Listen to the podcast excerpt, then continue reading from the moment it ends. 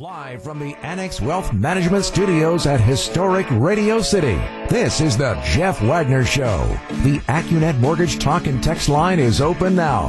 Give Jeff a call at 855-616-1620. And now, WTMJ's Jeff Wagner. Good afternoon, Wisconsin. Welcome to the show. Eric Bilstead, do you find yourself being I don't know, less less patient maybe nowadays than you typically are. sure. You, you, well, right. Yeah, yeah, yeah. I mean, well, well, well me too. And, and, like here, here's here's the deal. I mean, look, everybody just with circumstances over the last nine months, everybody is on their last nerve between between the, the pandemic and how you know people are worried about themselves mm-hmm. getting sick and people mm-hmm. close to them getting sick and the closures that have come from that. So you've got that. You've got the various social justice movement issues that are in the news all the time. And you know if you've got a business you're worried about, gee, is there going to be a protest that breaks out the window? So so you've got that. And we all have our very strong feelings on how should we be handling the coronavirus and how should we be handling social justice protests. And then of course you've got this thing going on. Oh yes, there's an election and Oh, everybody yeah. is on. Everybody, I think, is on their last nerve. How are you doing? Why are you asking? You know, I mean, it's it, it, it's it's that type yeah. of, of stuff. And, and I, look, I I, I, could not have done this show for you know as long as I've done it without having a, a, a real thick skin. I mean, I, I, I mean I understand people react to the stuff I have and they, they send you all sorts of stuff, and that's why I, I kind of almost kiddingly start pretty much a lot of the programs with just some of the notes I get from, for example, people thinking I should be working for MSNBC because I've now become so liberal. To oh, you know, I can't believe you said this about the governor. How could you, you know, not do this, et cetera, et cetera. So it, it's just all across mm-hmm, mm-hmm. that spectrum. Okay, then you sort of over, so all that's going on, and, and we are. I'm with you. I'm. I'm a pretty good natured guy, but you're not immune to that, oh, you sure, know. And, so, right, right. and, and I do notice that the, the criticism, be, the, the, comments become nastier and they become more hostile. But that, that's okay. I get paid twice a month. You know, that's what I get paid to, to do that. So, so you have you have that going on. But I admit it, it, kind of sort of wears on you. And then, you know, you talk about like stuff going on your personal. For example, we did WTMJ 2021 yesterday. Mm-hmm had a great time, and I, I, appreciate what we're doing as radio. We're not, you know, laying bricks and stuff, but it's it's it's a difficult sort of thing. You know, we we it's in addition to like doing the regular shows, we have to find the guests, we have yep. to schedule the guests, you have to do the interviews, yep. Yep. right? And I, I special thank you to my producer Gru who helped me over the course of the last couple of weeks. You find it, but it, it's just like another thing that, that's going on, and and so you get this this whole universe of stuff that's happening. So I, I admit I, am tired and, and, maybe a little more cranky than I used to be. So I go home last night after work and, and I had forgotten that I promised my wife that we would go out. We, we needed a new appliance. So at the end of the day yesterday, the last thing I wanted to do was go oh, shop man. for an appliance. But I had I had promised my wife that we would go. So yeah. all right, we, we go out, we, we find the, the appliance and you know buy the appliance, going to have that delivered. That's fine. So we go home, and then for reasons that pass understanding, instead of just kind of sitting down and making a, a drink and, and chilling, I, I decide to try to program some electronic device. And without going into details, it wasn't working. you know, oh, I, the, the, the, device I was trying to program, it was, it was incompatible with the device I was trying to program yeah, it yeah. to. And, and, it's, it's like 10 or 15 minutes. And I admit, I'm just, I, am just, it, I'm kind of getting crankier and crankier and crankier. And then Fran comes in and she, she offers, is there any, and she says, is there anything I can do to help? And I kind of snapped. And, it, I, you know, oh, no. well, and I feel bad about this, but I, I know because I'm just, it's kind of like I'm frustrated. I'm not yeah. frustrated with her or anything. It's right. just that the circumstances, are, you know, and, and so yeah, I, I, kind of snap. And she said, "Boy, you're really cranky." And then, of course, when somebody tells you you're being cranky, what's your first response? I'm not being cranky, right, etc. Right? You, you you kind of get yeah. defensive about this, but I, I know I'm being cranky. I, I, get that. So I just I, I so it's like all this stuff kind of coming to a head. I'm not I'm not cranky out, you know. And so so I, I go upstairs and um I decide, okay, I'm, I'm just, I'm just gonna, I'm gonna chill out. I go up to my office. I kind of log onto the computer, and and then something happens that puts it all in perspective. I, I get this this email from our marketing facilitator,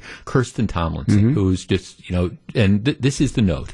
Um, she says, Jeff, I thought I'd forward this to you. I was going through our, I was going through our, our Facebook stuff our WTMJ Facebook message is I came across this one and I wanted to make sure you saw it. And it, it's addressed to me and to Gene Miller. And immediately when I see this, I'm thinking, oh, it's somebody else that's complaining. you know, mm-hmm. it's, it's, somebody. I'm, I'm thinking, this is this is not the time for this. Okay, so that's what I'm thinking. Here, here's the note. Um, hi, this message is for Jeff Wagner. Jeff, you lost one of your biggest fans on Thursday, September 10th, when my 97 year old mother, Dorothy of Wauwatosa, passed away peacefully in her sleep. She had been living with my husband and I for over a year due to a fall that left her unable to live independently and had recently started home hospice. Her radio was faithfully tuned to WTMJ every day, where she enjoyed Gene Miller's morning show and your afternoon program. Thank you for providing her with continued news and thoughtful insights into the unique world we find ourselves living in. You gave her dinner conversation to share with us each evening, sincerely, and then Lynn and Tom from mm. Menomonee Falls. And I'm reading that, and you know, all, all of a sudden, it's just kind of like, okay, right, right. oh, okay. It just completely and totally made my day. And then I, I, I, went down and I said, I apologize to Fran for being cranky and all that stuff. But it, it's, it's like it's like stuff like that. I start off every program like read, reading some like cranky letter from sure. somebody on the right or left, but every once in a while you get that stuff and you think this is pretty cool what we end up doing. Yep, yep, and life is good. Life is life is good. We've got a lot of stuff coming up on our program today. Today's program though, it's it's dedicated to Dorothy. Dorothy, you wherever you are listening from, up in the heavens, you will enjoy the program. Um, I might get a little cranky during the show, but Dorothy, this one is for you. We're back to kick it off in just a minute. Jeff Wagner on WTMJ.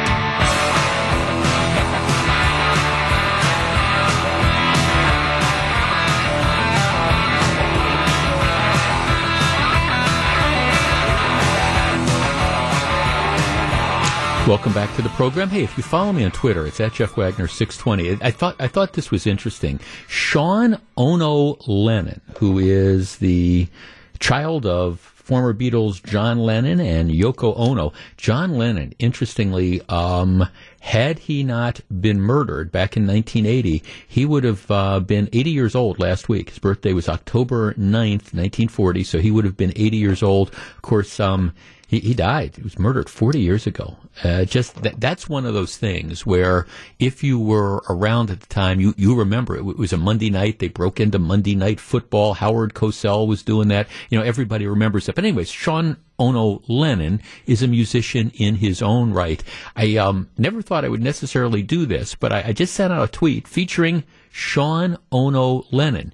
Um, interestingly enough, of, of all the people out there, he has decided to slap back at both political correctness and the Portland rioters. I mean, here's the deal. A couple days ago, of course, um, you had the, the rioters in Portland. Monday was Columbus Day slash Indigenous Peoples Day, whatever you want to call it. And you had some of the, the perpetual rioters in Portland who decided that what they were going to do is they were going to vandalize a statue of Abraham Lincoln and also vandalize a, statue of Theodore Roosevelt.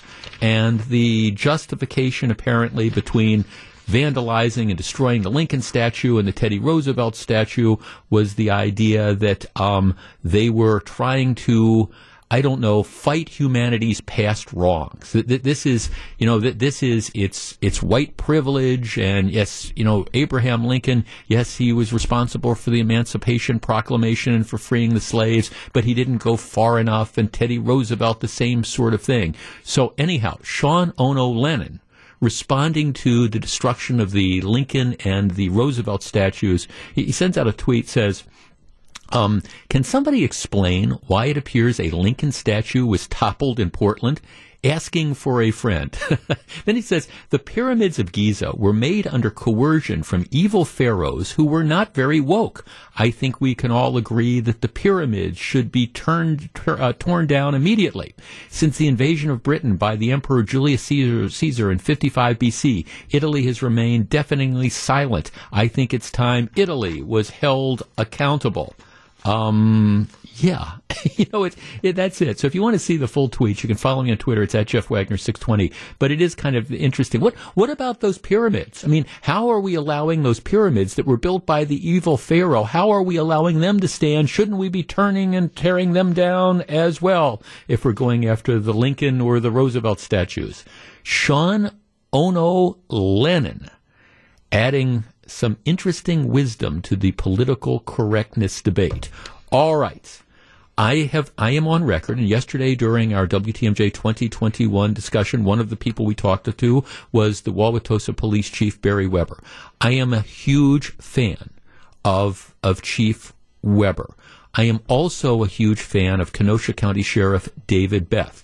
And during the David Beth interview yesterday, one of the things that, that he said was that the, the, riots in Kenosha that led to millions of dollars in damage and 30, um, 30 buildings being burned and all that destruction, he said, you know, the first couple nights, it was based on the simple fact that law enforcement was outmanned. They they were in a defensive position. They did not have enough support eh, from from other agencies. There weren't enough National Guards people. They were in a defensive situation. They could not control the streets, and as a result, you saw what happened happened law enforcement agencies throughout this area, throughout the state, maybe throughout the country, I think have learned from that. And in Wauwatosa, what they had been doing for literally months in anticipation of civil unrest as a result, once the district attorney issued the Joseph Mensah decision, um, they they were prepared. They were not going to allow what happened in Wauwatosa, what happened in Kenosha, to happen in Wauwatosa. So you had a massive police presence. Look, it, as I've said before, there's no secret in Wauwatosa that DA John Chisholm was never going to issue criminal charges against Officer Joseph Mensah. It, it, it just wasn't. And, and I think part of that was because nobody seriously looks at the facts of that case and, and believes that this isn't a situation where, you know, reasonable force w- was used. Um, it, it's it. This isn't a situation where you have somebody shooting somebody else that's unarmed. Unfortunately, the young man had a gun. He brandished the gun. I, no jury in the world would have ever convicted Officer Joseph Mensah of misconduct, and that was pretty apparent all along. In addition, the other thing in Wauwatosa that is different than some of these other areas is you, you don't have the, the overt racial issue. Uh, this is not a situation where you have a white police officer shooting uh, uh, an unarmed black man, for example. Officer Mensah is black. The victim of the shooting, the 17 year old, was black. So you take that racial component out of there as well. So it's a little bit of a different story. But nevertheless, there has been a small, and it is comparatively small, but vocal group of people who've been protesting in Wauwatosa it was very clear that authorities were not going to allow Wauwatosa protests to get out of hand. And so you, you had you had a large police presence, you had a curfew that was put into place, and you had the curfew that was enforced. You know, it was a seven o'clock curfew, and the rule was, hey, after seven o'clock, you know, we're we're going to tell people to disperse. And if you don't disperse, we're going to disperse you. And if you don't disperse and you don't disperse after we try to do it, you are in fact going to be arrested. The first night they had what, what I will describe as a modicum of violence. You had a number of windows that were broken. You had a gas station on the border of Wauwatosa and Milwaukee that was looted. But as a general rule, you, you did not have anything compared to like what you had in Kenosha. And the next night, was more under control, and the next night was more under control. Now, last night you had another example of a handful, and, and we're not we're not talking hundreds. We're talking dozens of people who, uh, again, have decided that, that they're going to go and engage in protests and they're going to shine lights in people's homes and they're going to try to disrupt stuff. But it, it's a small group and the Kenosha and the Wauwatosa police, uh, again, they responded to that. And I think they ended up making one arrest. And yes, they used pepper spray or tear gas or whatever it is to disperse the crowd. But they have put a priority on maintaining public safety and not allowing stuff to get under control. Into this wades the new county executive from Milwaukee County, David Crowley, and the chairwoman of the Milwaukee County Board, Marcelia Nicholson, who write a letter to Wauwatosa officials saying that the police response to recent unrest in the city has, quote, created a more violent, more dangerous situation for everyone in the area of protests. For five nights in a row, Milwaukee County residents have peacefully protested in the city of Milwaukee, only to be met with barricades and aggression when attempting to enter the city of Wauwatosa, says Nicholson and um, Crowley.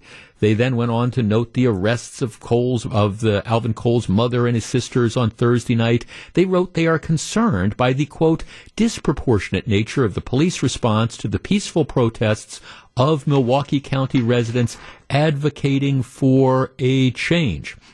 We anticipate more protests by Milwaukee County residents going forward, and an overly aggressive police response to peaceful protesters creates unnecessary public safety risks and put our puts our residents' First Amendment rights in jeopardy. An aggressive response only serves to escalate tensions, fan the flames of division, and embolden those who seek to use protest rallies or marches as a platform for vandalism and destruction. However, it is concerning that over the last five nights, the response of Wauwatosa police officers has created a more violent, more dangerous situation for everyone in the area of the protests. Let me read that last line again. It is concerning that over the last five nights, the response of Wauwatosa police officers has created a more violent, more dangerous situation for everyone in the area of the protests. Here is my question. What planet does Milwaukee County Executive David Crowley and County Board Chairwoman Marcelia Nicholson, what planet do they live on? All right, peaceful protest was allowed to go on. There was a curfew that was put in place. The rule said, all right, you know, once that curfew rolls around, you have to disperse. If people didn't disperse, well, the police ended up making arrests. If you threw a brick, if you threw a rock, at police officers. Yeah, you, you were going to be apprehended and arrested, but they weren't going to allow things to get out of control. So let's tee this up. Apparently, some people, including some elected officials, think the response in Wauwatosa to trying to protect the citizens and protect the streets made things worse. Do you buy that? 855 616 1620. That's the Accunet Mortgage Talk and Text line. Made things worse candidly, I think were it not for the police response in Wauwatosa, you would have seen at least a lot more damage. I don't know that it would have been Kenosha because, like I say, this this these protests didn't have the the, the fuel that, that the Kenosha protests had. But it seems to me the police did everything they could. They handled this correctly, and I hope they continue to handle this correctly. 855 616 1620. That's the Accunet Mortgage Talk and Text line. And in particular, if you live in that area, if you live in Wauwatosa, are you glad that the authorities didn't allow it to get under control? We discuss in a minute. Back to take your calls. Here's WTMJ's Jeff Wagner. 855 616 1620. Let's start with Mike in Berlin. Mike, you're on WTMJ. Good afternoon. Hey, Jeff, how are you? Real well, thank you. What do you think? Yeah, I think you summed it up pretty well on those um, uh, quote unquote political leaders, uh, calling them clueless. And you asked what planet from they're from. I would say planet Kamala Harris. um, I, as I told your screener, um, I had seen everything that happened in Kenosha, but I had never seen it in person. I saw it on TV like most people. I drove by there last week, and I drove by one of the lots that had the cars burned out. You know, there was the boards were still on a lot of the businesses, but that scene in particular um, spoke volumes to me because uh, it just showed the violence and destruction right. that could have happened in Wauwatosa if the police did not do what they did. Well, you know, exactly. I, I, was listening to, I was watching one of the news accounts of like a, a, a, a city meeting that they had, I, I, think it was last night, and you have some of these city council members who were critical of the mayor, and they were saying things like, well, we, you know, we had this huge police response all because of a, of a few broken windows. Well, well, first of all, that's easy to say when it's not the windows of your home being busted, and it's not the windows of your business that are being busted, but, but more importantly, it's a question of what could have happened. And like you say, you, I mean, you saw what happened in Kenosha. They did not want to allow that to happen in Wauwatosa, and who can fault them? Absolutely. I agree with you 100%. Yeah, thanks for the call. Appreciate it. 855-616-1620. That's the Accunet Mortgage talk and text line. Now, again, as I said earlier, in Wauwatosa, the, the protesters had been very, very vocal, but a, a smaller group but but you had seen the thing. I mean, this is the same protest group that showed up outside the home of Joseph Mensah's for, uh, former home of his girlfriend, you know, with the idea that here we're going to vandalize the outside and somebody brings a shotgun and they fire a round through the, the kitchen screen door. How could the police have just said, okay, we're going to let people roam the streets? 855-616-1620. Jeff, it seems to me, here's some text, that we have plenty of examples where the police just stood by and there was a lot of looting and rioting going on when they were just standing by. So why wouldn't we take appropriate action to stop it from even starting by using uh, the, the pepper spray. Jeff, if Portland ever gets tired of rioting, looting, and destruction, then it sounds like Milwaukee County would welcome those less than peaceful factions to carry on here. Um, Jeff, I've wondered regarding the protests, if the point is to be peacefully heard, why are they not taking place at noon in open daylight when many people are out and about and then go home when the sun sets? There certainly seems to be a strong interest in doing this at night when you are least visible and the fewest people are out to see you. Well, that's, you know, a very, very interesting a very, very interesting concept because, you know, candidly, up until the time of the curfew, they you know, protesters were given great leeway. But it is interesting. Some of the groups they want to do it at night. They want to create as much of a disturbance as they possibly can. You want to run through neighborhoods and try to disturb the peace. You want to shine lights into people's you know homes. It's like how much disruption can we cause? Jeff, I agree. The Wauwatosa police handled this correctly. Well done. Peaceful protests were allowed, not stupidly tolerate, tolerated. Good model moving forward. I say congratulations to Wauwatosa.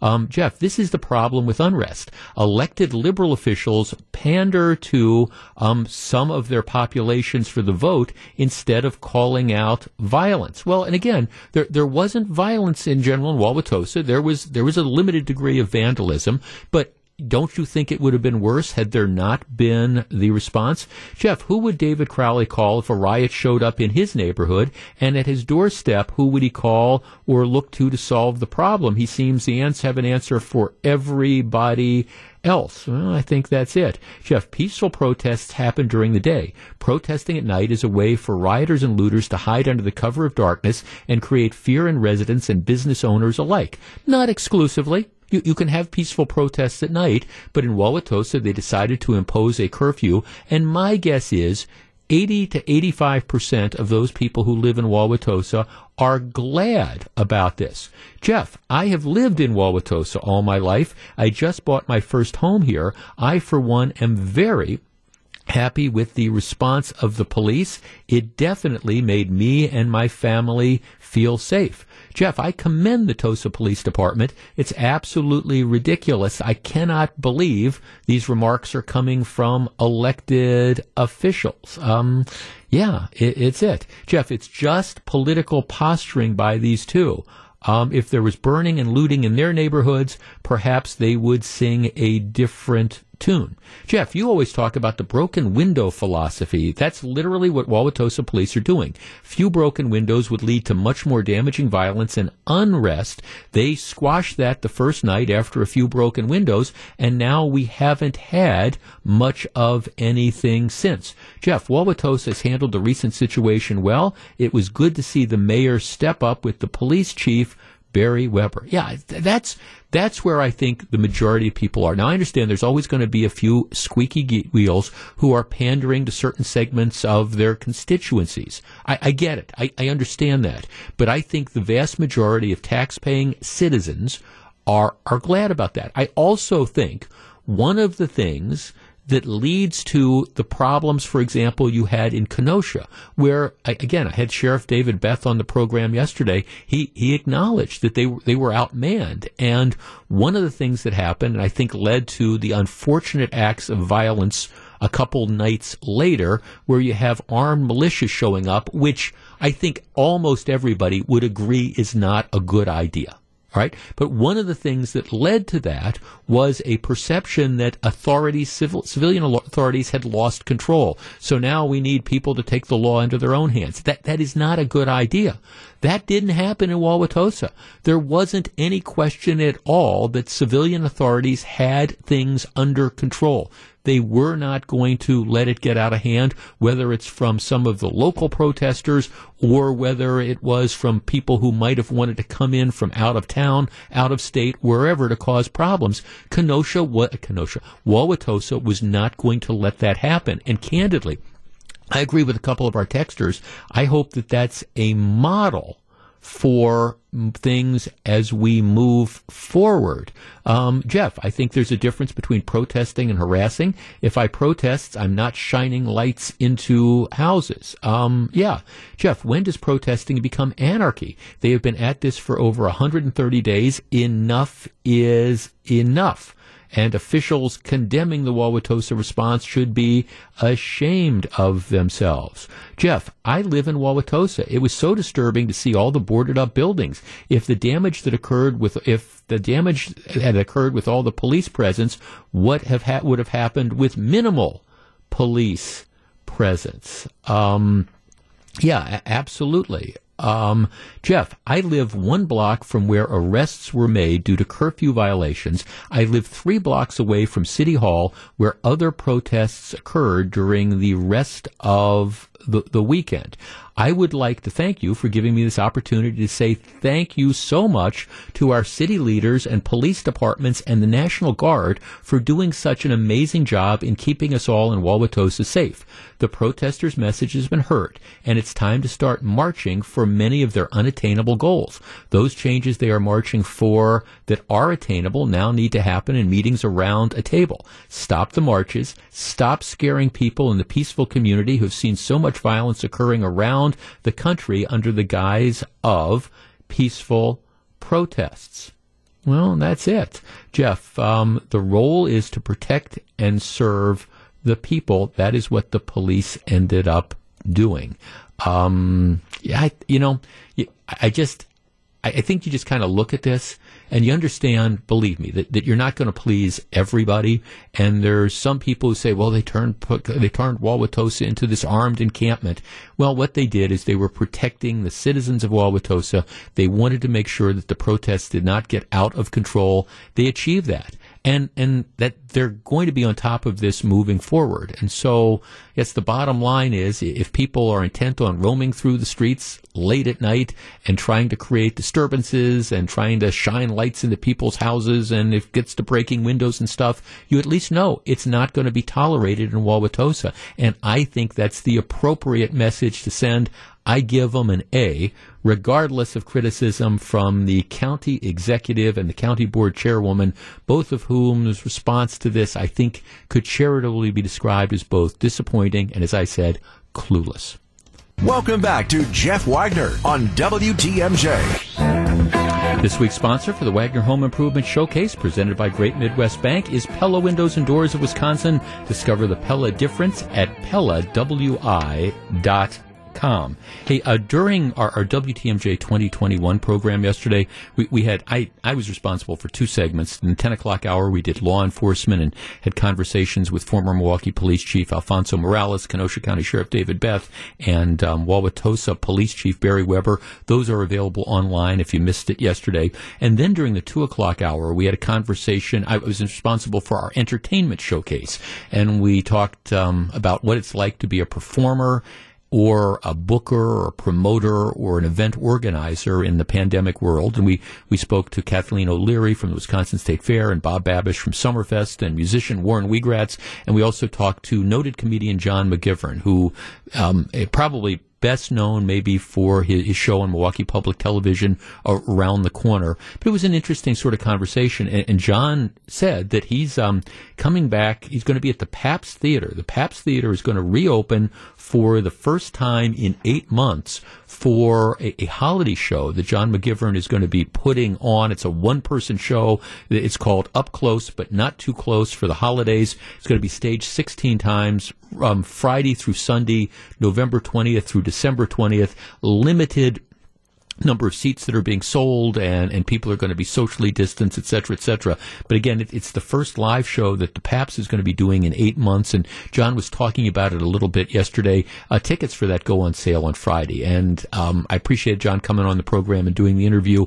If you follow me on Twitter, it's at Jeff Wagner 620. I've got a link to you know more of the details about the show. And it's it's one of those again as you think about the pandemic and and you know we, we all think about how it affects ourselves and you, you think about how it affects restaurants, and we think, oh my gosh, you know, I, I really miss being able to go out and and and see movies because the movie theaters are closed or there's no new product. Maybe we'll talk about something like that a little bit later.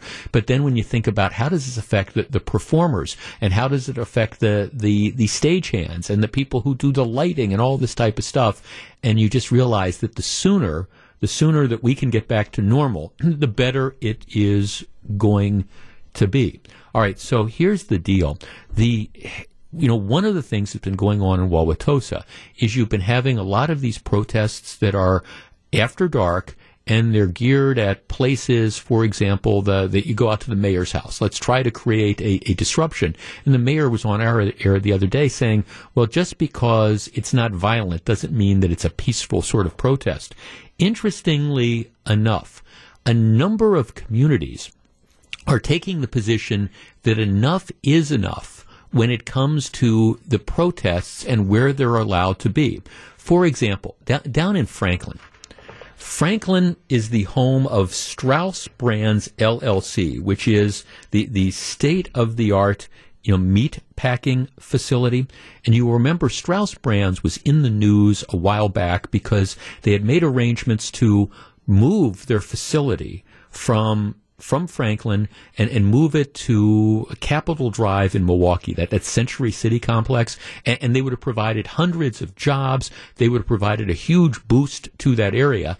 And you, you, you had that, that all fall apart because the alderman for the area decided, well, we, I don't think we want a meat packing plant down there without ever having visited the Strauss facility and realized what a, what a state of the art meat packing plant was. So anyhow, they, they killed it and so you have no no mo- no no jobs moving into an area of the city of Milwaukee that desperately needs them. And Strauss says, okay, we're we're going to go ahead and, and we're going to expand in Franklin. And most people in Franklin are just incredibly happy about that. That's great. We're going to have more jobs in Franklin. It's going to help our tax base.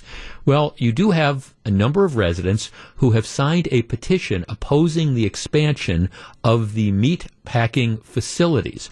And, and their objection it's not so much to Strauss in general, but it's you know we we don't like we don't like slaughterhouses. We we don't like the the meat that that sort of thing. You know we we just don't like that business. So they, they've been protesting. Now my guess is this protest isn't going to go anywhere. But the interesting thing is, you have some of the residents who have decided that what they're going to do is they are they're going to do what unfortunately protesters have been doing all over the country. We're going to go out to the homes of the elected officials and we're going to try to create as much of a disturbance as we can. We're going to show up outside the mayor's house, for example, in the evening and, and we're going to honk horns and we're going to disturb the peace and, and we're going to try to essentially get ourselves on television. That's what they're trying to do. Interestingly enough, Franklin has an ordinance prohibiting picketing in front of individual residences or dwellings. And so what happened is, um, the other night you had a bunch of these protesters who decided we're going to go out, we're going to do what, what people do all these other places. We're going to go out to the mayor's house, you know, in, in a private residential area and, and we're going to, we're going to demonstrate. Well, all right. The police got wind of that police rolled up and they, they wouldn't let the demonstrators come in. They said, no, you're not allowed to do this. We've got an ordinance that says you can't picket outside of private homes. The mayor's is a private home. Sorry, you, you've got to disperse. And, and ultimately, the protesters did, and they went somewhere else, and that's all fine. But it's interesting to me that, again, you have a situation where in Franklin, they just decided we're going to use the laws that are available. We're not going to allow stuff to get out of control. And we're not going to allow people in the name of, of protest to disrupt you know, private neighborhoods. And just because you're an elected official, you know, doesn't mean that the laws that protect everybody else don't also protect you. So, I mean, you had, again, maybe you want to call it the broken windows response, but, you know, Franklin police said, we're, we're just, we're going to enforce this ordinance. And, and no, you, you can't pick it outside of private residences, so you're, you're going to just have to move on. And in the case of Franklin, what happened is the, the protesters um, however misinformed they might be about this um, Strauss facility, they said okay, and they ended up moving on. Now, again, I don't think this protest is going to go anywhere because this is, unless we're going to get a point to a point where we're all going to decide that we're not going to eat meat, and I don't think we're quite at that point now. You, you need places. State of the art facilities like Strauss's are are just they you, you know you could drive past that Strauss facility and, and you you wouldn't be able to tell it from a, a facility that makes cardboard boxes versus a facility that makes aluminum cans, you, you wouldn't be able to tell it. That that's the modern meatpacking facilities are completely different than maybe a hundred years ago. And I understand some people don't like the fact that we, we eat meat, and I understand that some people don't like the fact that you know you have to have slaughterhouses, but this is a great thing for Franklin. People can object, that's fine. But when they try to cross the line, the police are right to stop them. When we come back, a judge in Sawyer County, who knows, you, group producing the show today, you have no idea where Sawyer County is. Nope. And you are from Wausau. I mean, you know, so, you know, you, and you don't know where Sawyer County is. A judge in Sawyer County blocks the Evers order limiting capacity of bars, restaurants, and public gatherings. This is the same order that Tom Barrett says he's just flat out ignoring. We're going to talk about that when we come back. Stick around. Come in and make that deal. Visit Heiser Automotive Group with four convenient locations or online at Heiser.com. Ford, Chevy, Toyota, Lincoln, and Cadillac. Today's your day.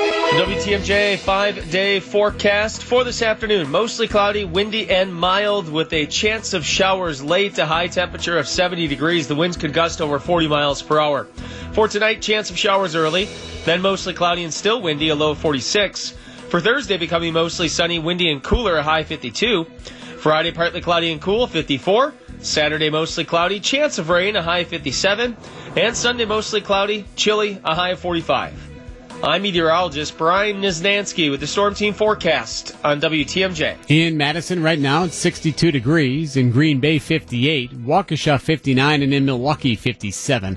I'm Eric, Bilstead Newsradio, WTMJ.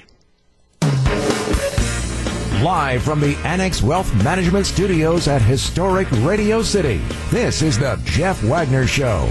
And now, WTMJ's Jeff Wagner. So, Eric Bilstead, my producer Groove, failed the Wisconsin geography test. Do you know where Sawyer County is? Sawyer County. Central to northern portions of the state, maybe over to the west a little bit. well, uh, I, I, guess if if I was grading you in geography class, I, I might give you a gentleman's C on that, because um, the answer is not really. Right? And the reason, of course, we ask is that this case involving Governor Evers yes. and the injunction that came out of a, a court in Sawyer County. For people who do not know, all right, Sawyer County is about as far from here as you can possibly get. If you just just head head extreme northwest, you know, right before you get to Lake Superior, at the very northwest corner of the, the state, there's there's Douglas and Bayfield and Ashland counties in the extreme north northwest corner, mm-hmm. and then right under Douglas, Bayfield, and Ashland counties is Sawyer County. Population would you like to take a guess as the size of the population of Sawyer County? Just, um, just seven thousand. Oh no, sixteen thousand. But it's tiny. I mean, you know, it it it it, it it's tiny, and um, because the state law was changed a few years ago, it used to be whenever there was going to be a challenge to like state authority or things like that, you always had to file it in Madison, mm. and and that's now been changed. So you have parties that are I don't know. They're they're they're looking around to try to find you know judges that, that might be more sympathetic sure, to them, and sure. and so th- this lawsuit uh, challenging the governor's order was filed by. Um, the Flambeau Forest Inn in the village of Winter and the Sawyer County Tavern League. And so that's why it ended up being in Sawyer County. But let, let me put it like this. Um, Well, let's see. I, I was in Sawyer County once, and that was when when I was running for statewide office a long, long time ago. I made a point of trying to say that I could get to every county, and and you, you got to work to get there. I mean, God, God, bless everybody that lives oh, up there. Sure. That that's it. But I mean, especially if you're from Milwaukee, you know, you, you, travel up to Bayfield or some of these others. Um, the county seat is Hayward. Maybe people have heard of Hayward. That's mm-hmm. the county seat of Sawyer County, but it's it's to heck and gone from Milwaukee. uh, it's to heck and gone from Wausau. And you're, you know, for those of is from Wausau. Those, those of us who are, are from Milwaukee, we think Wausau is to heck and gone. Well, you know, you, you get to you get to Wausau, and you still got a long way to go before you're getting to Sawyer County. Yeah, I tried to look it up, and I was like, "What is even the most populous city in this county?" And it's Hayward, and I don't even know where Hayward is. So, well, yeah, unfamiliar with the northwest and the southwest part of the of the states. Well, yes, but in any event, so that this is the and of course the re- you're smiling. yeah, sure, no, I get it, I get it. okay, we you, we should include that. Let's see, that's what you know it, when you when you do that feature with Bill with Scaffidi, where are you smarter than you know Bill said? What what mm-hmm. they should do is they should put in a thing is you know what what county is nearest uh, Sawyer County or something like that. A geography question. I like that. All right. See, there you go. Now that's you know good. that. In any event, why, why are we talking about Sawyer County? We're talking about Sawyer County because a circuit court judge in Sawyer County, and my guess is there's probably only one circuit court judge in Sawyer County off the top of my head, um, has issued this morning a temporary injunction blocking Governor Tony Evers' latest order, um, limiting the size of bar of the number of people you can have in, in bars and, and, restaurants. You will recall what was it like a, last week or so? The governor came out with this order saying that until November 6th, he was going to order bars and restaurants and other businesses, and there are exceptions to this, but their capacity was going to be limited to 25%. Now, the problem with that is that saying to a bar or a restaurant that your your capacity is limited to 25% is essentially an order closing the bar or restaurant. I mean it's you can't if you talk to most restaurant owners and maybe there or or bar owners and, and, maybe there are a handful of exceptions but most people will tell you you know if you can only open to a quarter capacity you might as well not open you're you're not going to be able to generate enough revenue to stay in business.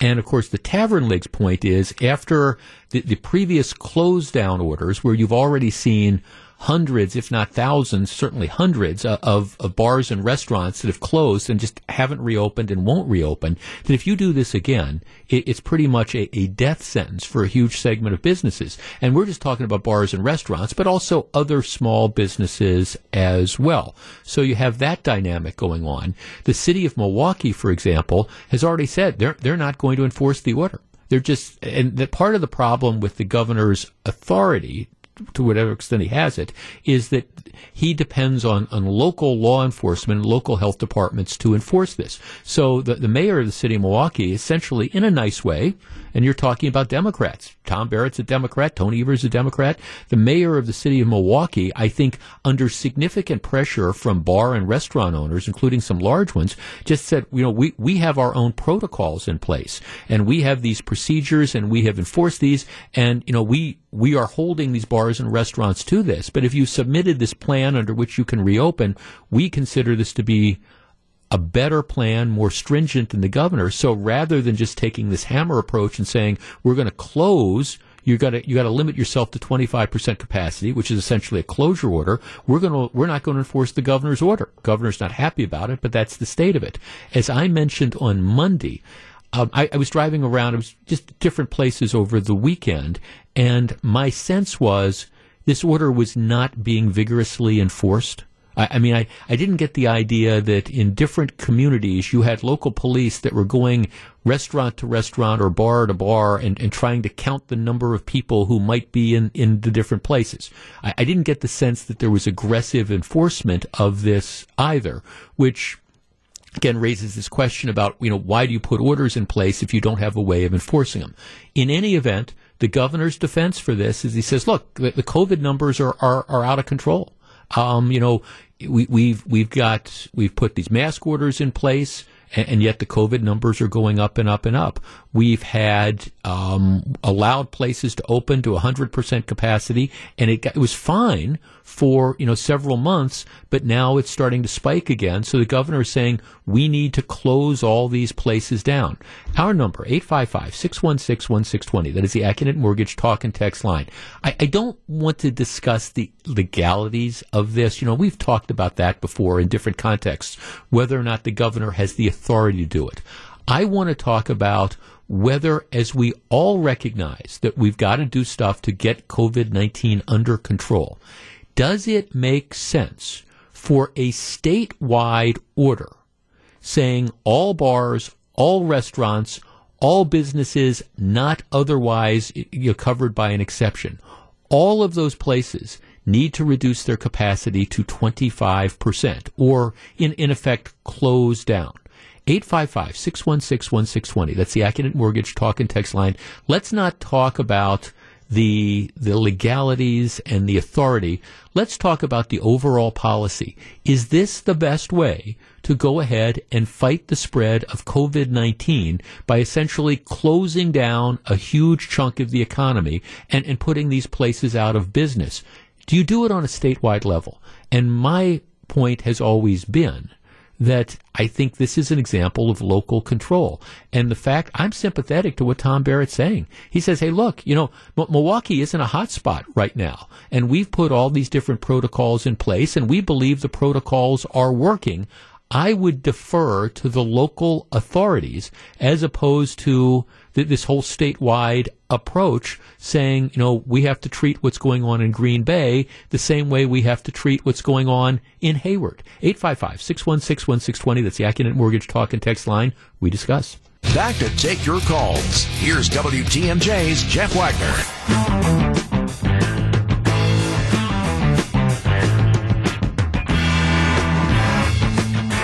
855 616 1620. That's the Accunet Mortgage Talk and Text line. Number of texters breaking bad on my producer, Grew, for not knowing where Hayward was. Hayward is in, is in uh, Sawyer County. A Sawyer County judge just issued a ruling striking down the statewide capacity limitations that Governor Evers came out with last week. Let's start with Thomas on the east side. You're on WTMJ. Hello. Good afternoon, Jeff. What do you think? Uh, I, I do appreciate that uh, business is being hurt when you reduce the amount of people. Uh, of course, we don't want to shut it down, but uh, reducing it will hurt. But I went for the first time into a tavern since COVID about uh, a couple weeks ago, and it was late in the afternoon where there wasn't a lot of people, and no one was wearing masks. The bartender was, mm-hmm. uh, and uh, security man was, but Nobody was wearing. Now, this was early with maybe 12 people. Can you imagine when the places are jam packed? They're not wearing it. It's a terrible place to be. One, probably, in my opinion, the worst place that you could be is in a tavern right now at full capacity. I think it has to be done. I think this judge uh, overstepped his bounds. But even that aside, I, I think it's a bad idea. How long would you close taverns? Well, see, that's that's the terrible part because we really don't have an answer to that, do we, Jeff? Uh, we don't know what to do um, because the longer you close them, the odds of them not reopening, uh, with with any business, uh, drastically uh, increases. And of course, that's the last thing you want to do, but it would have to be two to three weeks, I would think, would be the minimum, wouldn't you? Well, oh, thanks well, it's, an interesting point. I, again, I, I, I disagree with the one size fits all approach. I think that what you need to do, and, and that's why, and, and, mark the tape on this, that's why I think Tom Barrett has, has it right. The, the city of Milwaukee was an epicenter for COVID 19 in the beginning. If you look at the Milwaukee numbers now, they're not. And I'm not, and I'm not saying you don't have, you know, increases in Milwaukee County, but it's nothing like it, it was before. And, and what they did is they recognized they had a problem, and so they put in protocols in place. And you've got to, you've got to do this, and you've got to do that. You have to meet this point before you can reopen to this stage, and you have to meet this point to reopen this stage. And what you had is you had a lot of bar and restaurant owners who ended up going through and they, they jump through the hoops and they put in all these different procedures and it appears as a general rule that, that it's working. And so I, I guess I would say in, in city of Milwaukee, if they're doing it right, why do you all, all of a sudden take three steps back because you have a problem going on in Green Bay? And I guess, see, that's, that's my point. It's the one size fits all approach. Why do you look at, say, Sawyer County? You know, population 16,000, where I, I, believe since the, since the whole outbreak that they've had like 288 cases. Why do you say that we need to treat the Flambeau Forest Inn in the village of Winter? Why do you need to treat that the same way as you treat, I don't know, a problem in, in Brown County where, where you do have the spikes? Okay, that's number one. I, I guess number two, and, and this is the other issue that, that, that I stop on we don't know, or at least I, am not seeing any sort of evidence saying where the spread is coming from. And see, to me, that's the thing that you need to do before you're going to destroy businesses, whether it's restaurants or taverns or, or small businesses, by saying that you have to close. Don't you think that there should be some showing that there's some sort of causation and, and, you know, not just a correlation. Oh, the bars are open, the numbers are going up but some sort of causation saying, hey, where does this out, where did the outbreak in Brown County come from? Did it come from lots of people going into, lots of people going into bars and spreading this? Or did it come from, I, I don't know, we had kids that went back to St. Norbert and, you know, they, they went to keggers and then they went out into the community. I mean, we, we should be able to know that. And if we don't know that, that to me is, is the larger problem. But, but again, it may very well be that in a particular area, you are able to trace this and say, hey, the reason we've had the spike in La Crosse County, the reason we've had the spike is by, by talking to people who've, who've had this, we know that 50% or 60% or 70%, we believe they, they caught it from going out to a bar or a restaurant or they caught it from going into a, a small business. Now, I don't necessarily believe that's the case, but th- that would be the, the situation.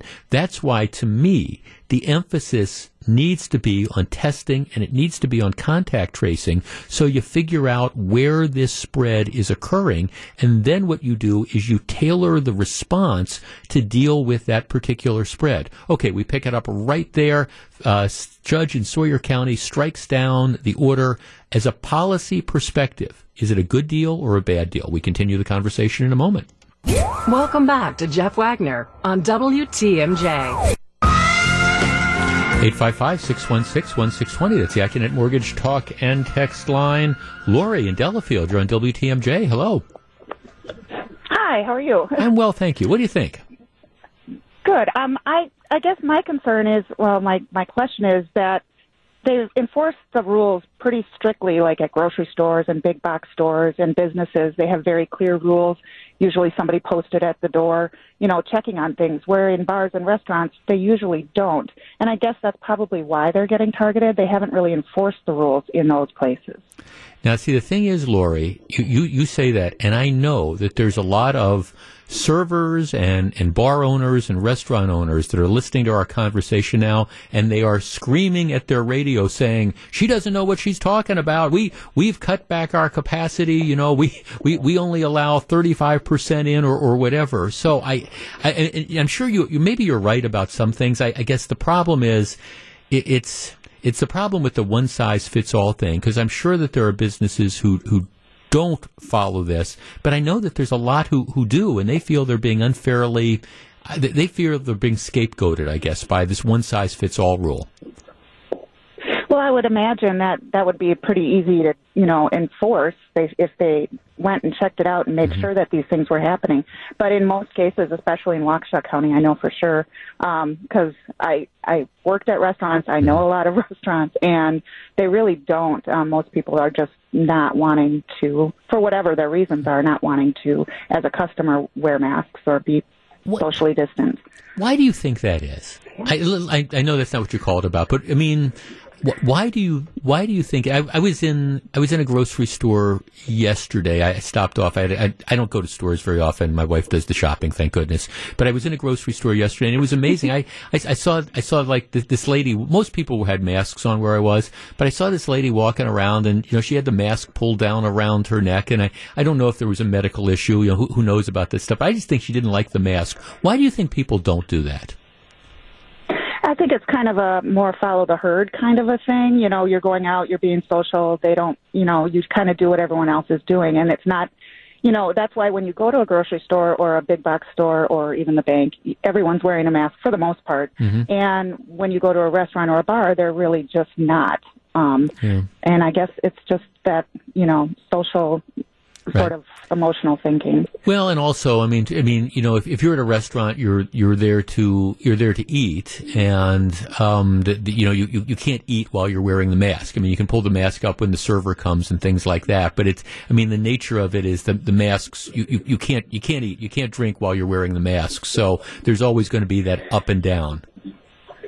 Right, but they're not. all. You know, they're also not keeping a distance either. Like especially at taverns. Got it. No, th- thanks for well. That's you know that that is you know, and I, I'm, not going to say I haven't been in a bar in the last six months, but I haven't been in too many bars over the last six months. And, and the places that that I go, and, and, this is, I admit, this is part of the thing that informs my, my position here.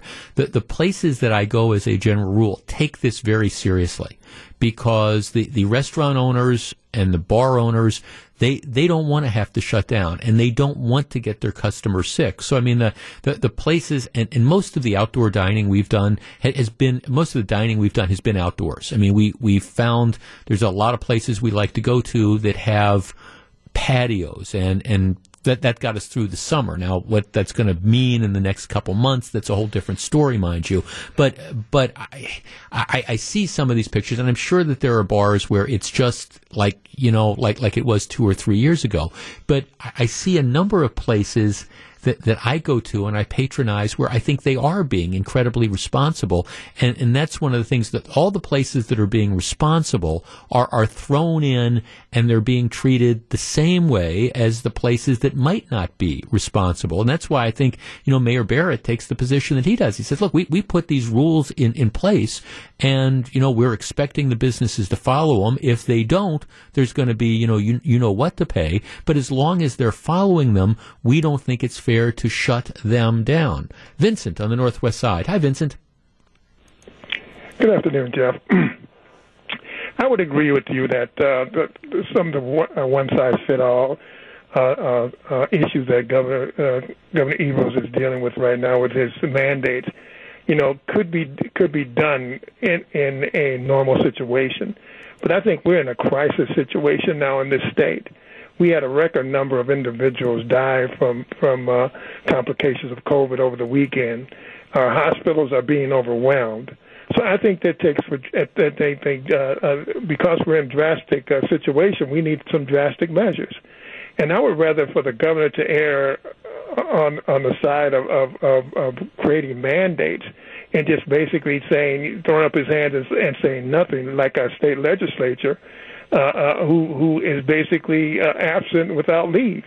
Uh, we haven't heard anything from the state legislature. They said they had a plan. They said they had some plans and stuff like that that they wanted to bring forward, and they haven't said anything.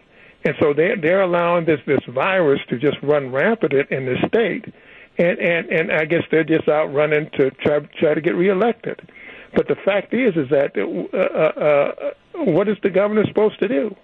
The fact is, his his, his state is in crisis right now, and this and this virus is moving, moving faster than than than than, than people expected.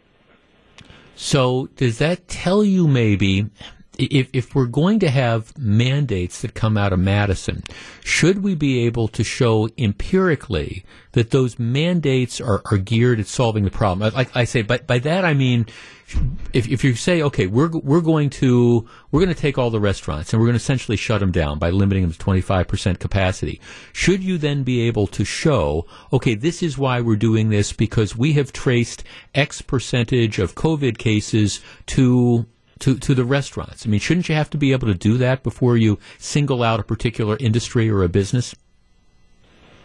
Well, I, I think you should, but that takes time. What you're saying is they they should put put together a study almost, mm. and so and and that also takes the, the state legislatures to be involved in that as well, yeah. to put together a study of how how, how this coronavirus is spreading and why is it spreading so so wildly in this state. Mm-hmm. So, but I think that takes time. But I think yeah, as but we have had seven months.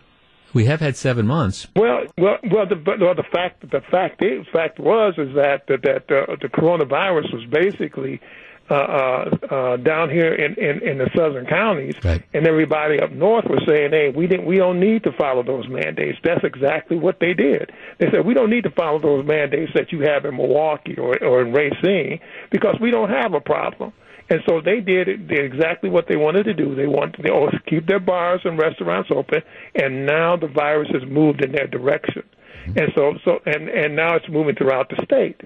And so, so I think, like I said, I'd rather okay, so what, on the side. No, and I appreciate governor. that. So, what do you say then to the mayor of Milwaukee, who says, Vincent, I, I get it we got it early. And so that's why we've put in all these different requirements on all these businesses. And you know what? We're, we're, we're not having one of the spikes. You know, we're, we've got ours under control compared to these other areas. So why, since the stuff we're doing is working, why do we go back and say, oh, all right, now we're, we're going to, we're going to make you take three steps back and we're going to close you down when we've allowed you to open up under these rules that appear to be successful? Because the fact is, the fact is, is that it, he he can't guarantee that this virus is going to move back down into Milwaukee, because people people are people are mobile. Mm-hmm. And the fact is, when, eh, because they're because they're mobile, the, the fact is we can have a, a, a breakout here, even though we have some of the the things that we have under control right now. And so the problem is, it's a statewide problem. We need to look at it as a statewide problem, mm-hmm. and everybody has to have some skin in the game. And, and and I'm sorry that the mayor says, yeah, well, we're we're fine, but at, uh, but it could be quickly because now now we're sending people from from from from outstate down here to be treated. Well, I guess my response is no, right, Vincent. I appreciate the perspective, and and I guess where where I disagree with you is I, I think you, you need to be surgical as opposed to what was somebody said to me the other day? Said you know when when if if the only tool you have is a hammer everything looks like it's a nail. To me I think you need to be surgical and you need to be smart about this. And and I, I guess you know, is it possible that you know you could see a resurgence of, of, the outbreak in Milwaukee? Yeah, yeah. And if you feel that that, that resurgence is coming from, I don't know, the, the bars and restaurants. I guess see the, then, then you, you can move and then you can say, okay, well, well, maybe we now need to, to do this. I guess what, what troubles me about it is I really do think you have some, some industries that are being singled out and we don't know if the the spike in Brown County, we, we don't know if it's due to people you know, who are sick, who are going into bars. We don't know if it's because of, you know, people who are going into certain workplaces. We don't know if it's the college kids at St. Norbert's, you know, or UW Green Bay who are going to the keggers. We don't know if it's because there's a large number of people that are going to the local church and, you know, who are spreading it there. And, and I guess I, I just think if you're going to allow some stuff to go on, you, you, you you, you shouldn't close down others unless you know that that's really what the cause of this is. The other problem that you have, again, is is the enforcement of this, and, and that's I, I, I, will say this. Like I say, last weekend, just anecdotally, I, am I'm, I'm not sure that you. I, I, I don't imagine that you have local police departments that, that are driving around and going restaurant by restaurant and bar by bar and going in and counting the number of people who are in the particular place and then checking it against capacity, which raises the larger question of you know h- how do you put in place orders if there's no realistic way of enforcing this. All interesting issues. Back with more in just a minute. Jeff Wagner on WTMJ.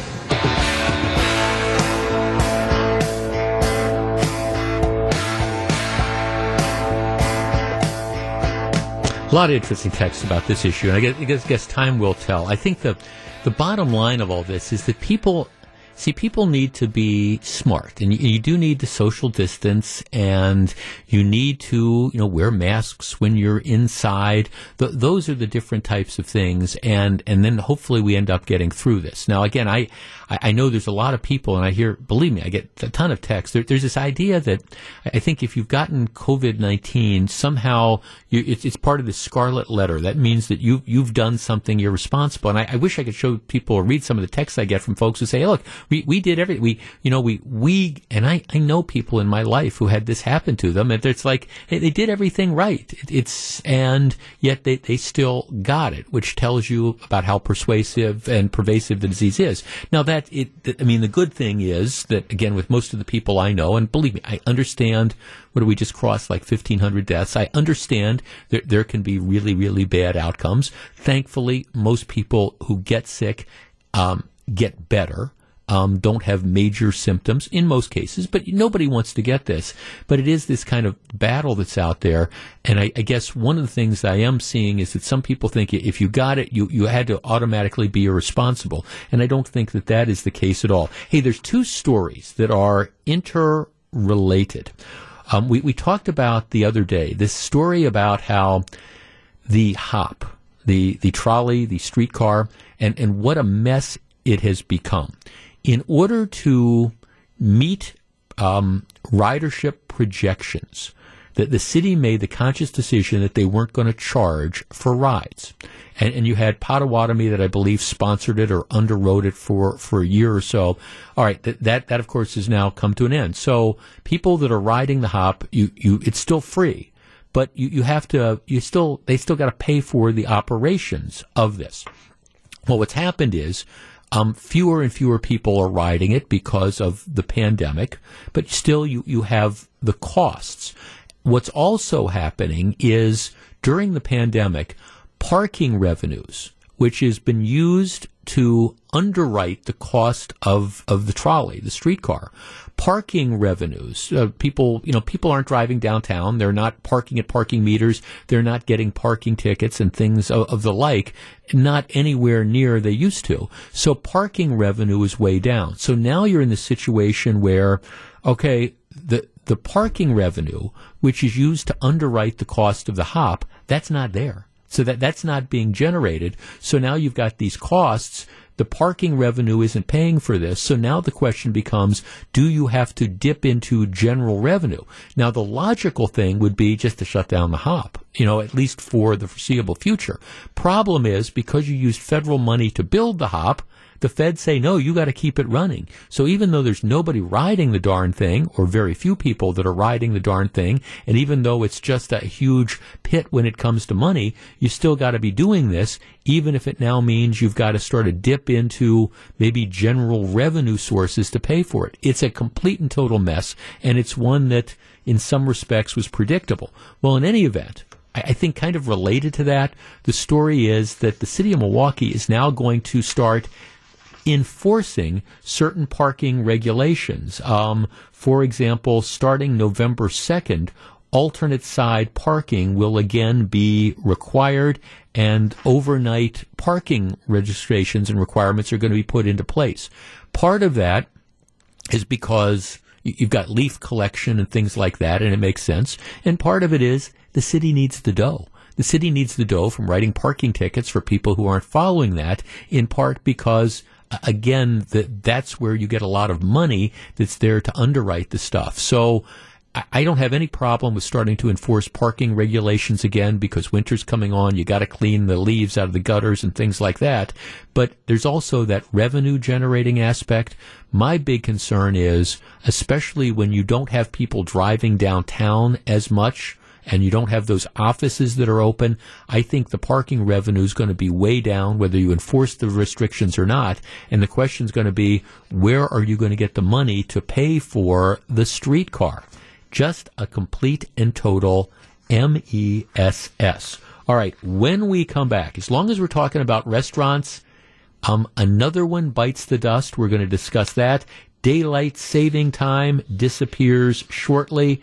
And we're going to talk about mail in voting and whether you're confident with it. All that's coming up. Don't go anywhere. This is Jeff Wagner, WTMJ. Live from the Annex Wealth Management Studios at historic Radio City, this is the Jeff Wagner Show.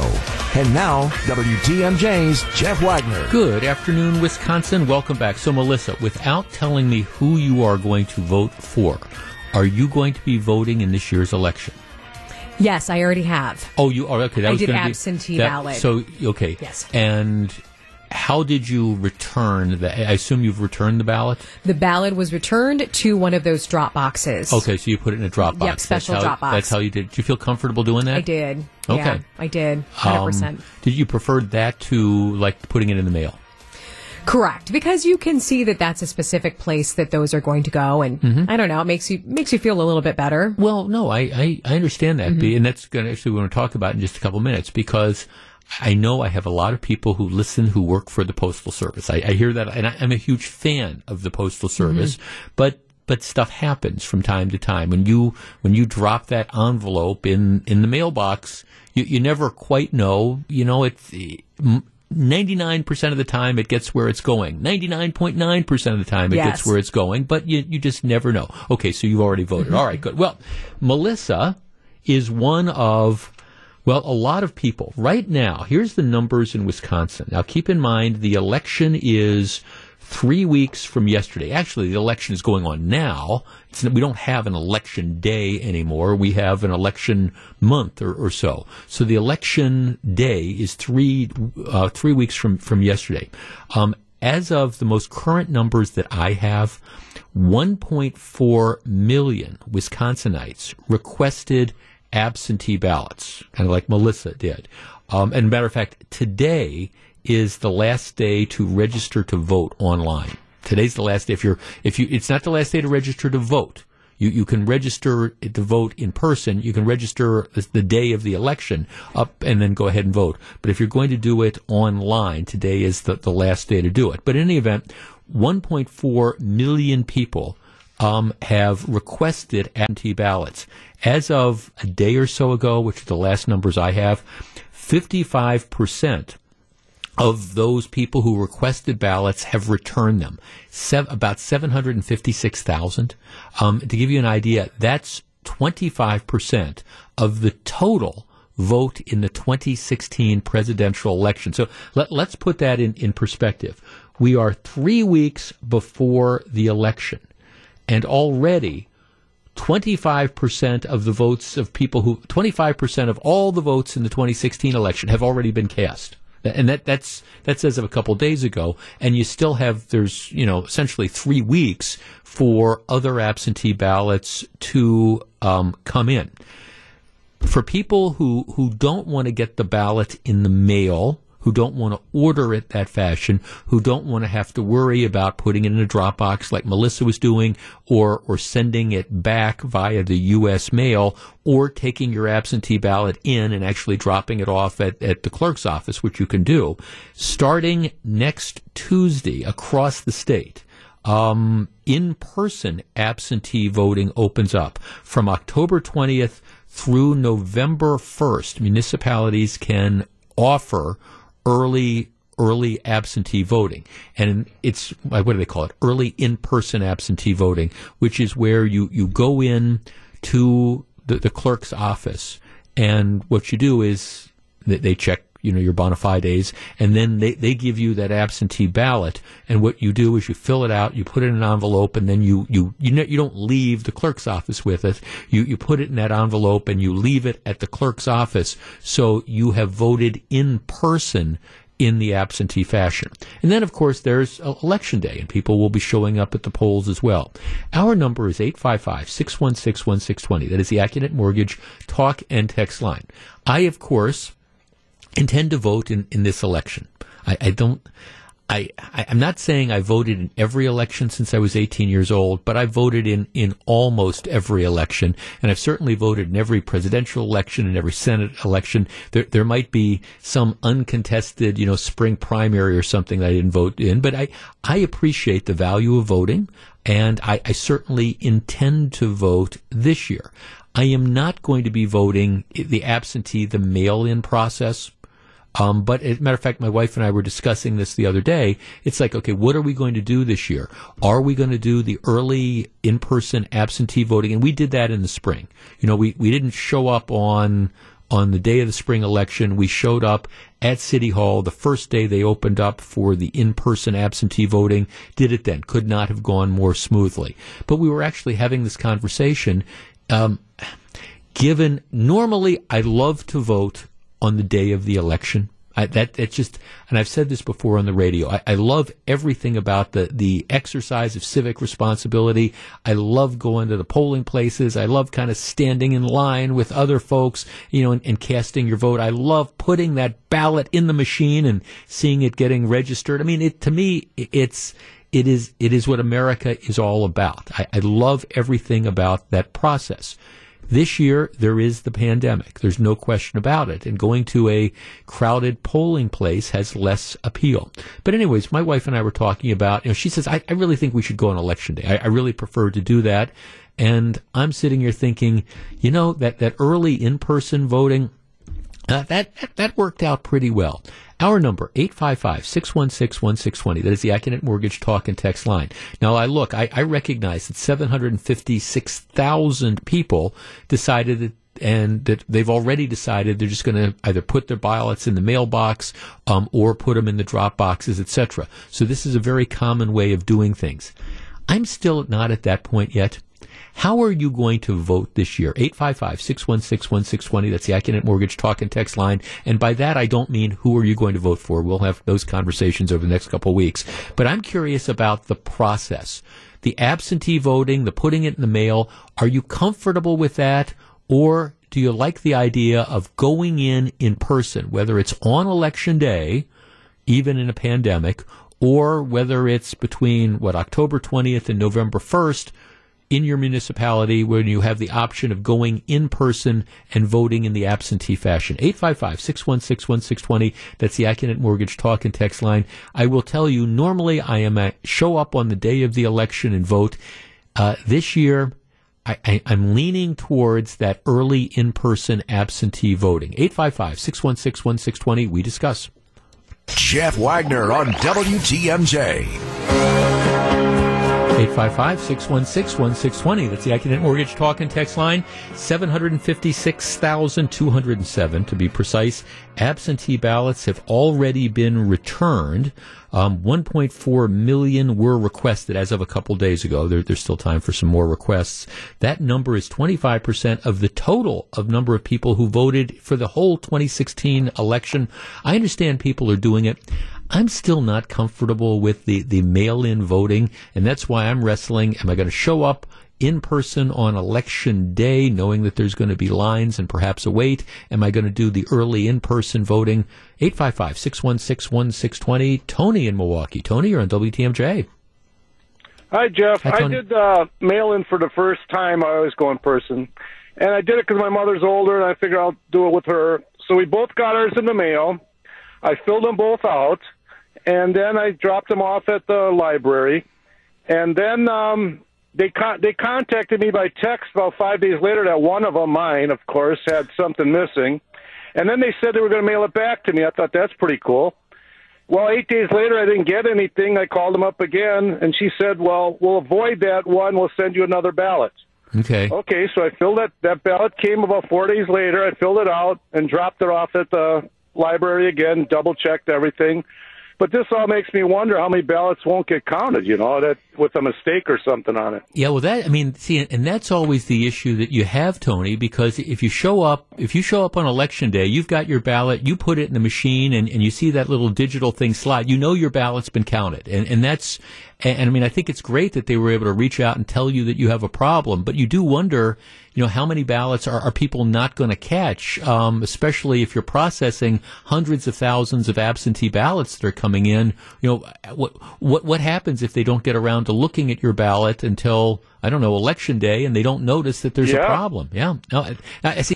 No, that and makes next time, Jeff, I'll do, Jeff, I'll do it it by the box next time. Got it. No, well, thanks for calling. And again, it's we, we want to make it easy, and, and and I appreciate that. I don't I don't have a problem with that. Um, number of texts here, Jeff. In person or absentee, know that if the absentee ballot is not filled out correctly and is rejected, they don't contact that person and tell them it was rejected. It is simply discarded. Now, I mean, Tony said his experience was different.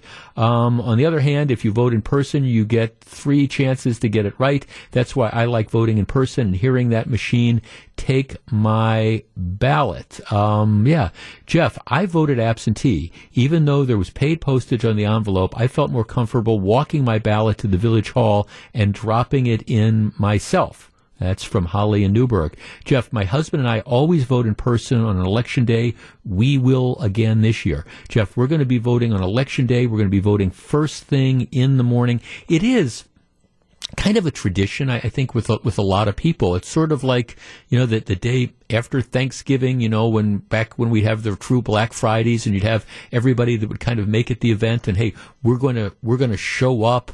And we're going to be doing, we'll be outside the Walmart or whatever when it opens up at six o'clock in the morning. Voting is a little bit like that. I mean, I, I, I've always told the story. I mean, I, my, my parents always voted and they always, they always took us to the polls. I mean, I, I will tell you, I have a vivid memory of the election in 1968. I'm a little kid, and my my parents they ended up they back then they voted at my grade school, and I remember that 68 was the Nixon Humphrey election, and I can remember what happened is my dad came home from work, and what my parents did is they bundled us up in the car, and my brother and I, and they took us, and you know they, they took us while to while they went in to vote. You know, we went into the grade school, and they ended up voting, and then we came back and we went out to dinner. I'll never forget this. We went to uh, Marc's Big Boy on Port Washington Road in Glendale. But I, I can remember that's kind of when I fell in love with voting in America, and I love.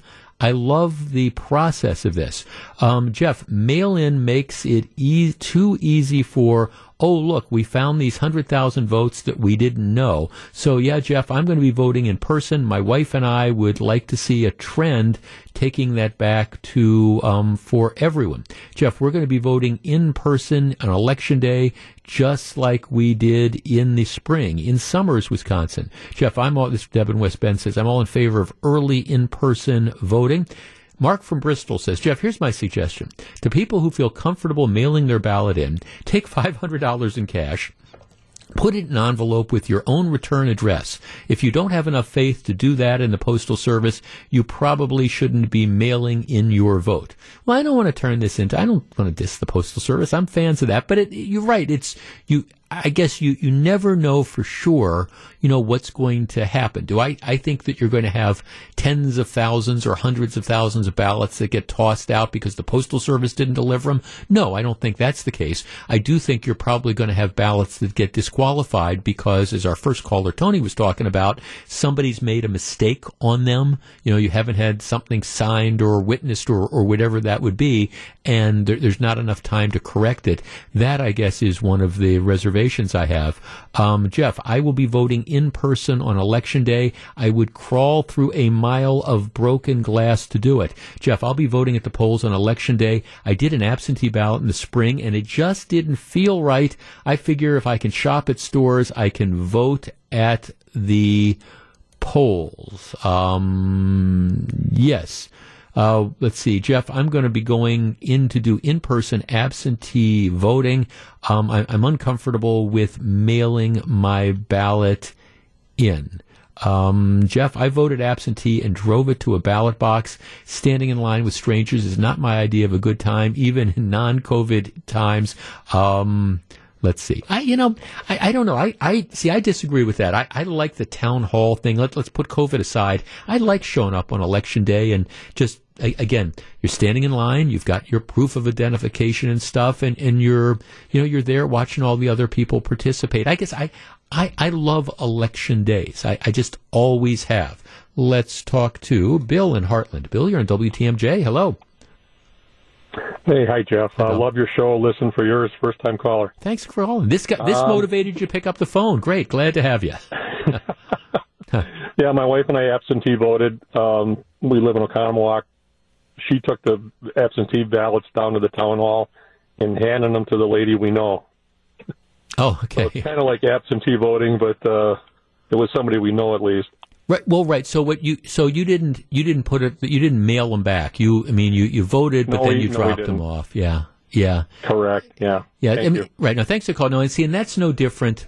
That that's that is a very that's that's essentially the in-person absentee voting where you for people who've never done that before you show up at, at city hall at your post at your polling place municipal hall wherever it is and and what they do is they give you the ballot you fill out the ballot they give you an envelope and then you you put the ballot in the envelope, you seal it up just like you would in a regular absentee thing, but then you, you give it, you, know, you, you hand it to the, the clerk who's there. And at least when I went through the process, um, it was, it was the woman who was like taking the, the different ballots and she would be the witness. And so, you know, they would look at it before you left to make sure that you had, you know, crossed all your T's and you had dotted all your I's. In, in any event, I, I think this is going to be a year unlike all others, where if you've already got 756,000 absentee ballots returned out of 1.4 million, and again, there's going to be more that, that are going to be requested probably,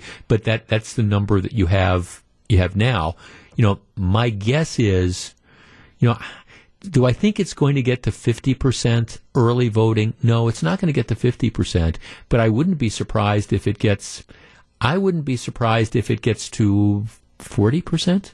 Maybe as more and more people, you know, take advantages of these different things. Somebody sent me a text saying, "I work on vacant homes. Um, so far, 22 absentee ballots have been found." Um, yeah, I, I guess I, and I don't know what that means. I assume that means it's absentee ballots that have been requested and, and not returned. Um, I, I'm not as worried about fraud as some people are, there's clearly, you know, that are going to be issues. I guess bottom line is I want to make sure my vote counts, and that means it's either going to be in person early voting or it's going to be the day of. My wife is pushing for day of. I don't know. She might be able to win this particular argument just like she wins most of the arguments. This is Jeff Wagner.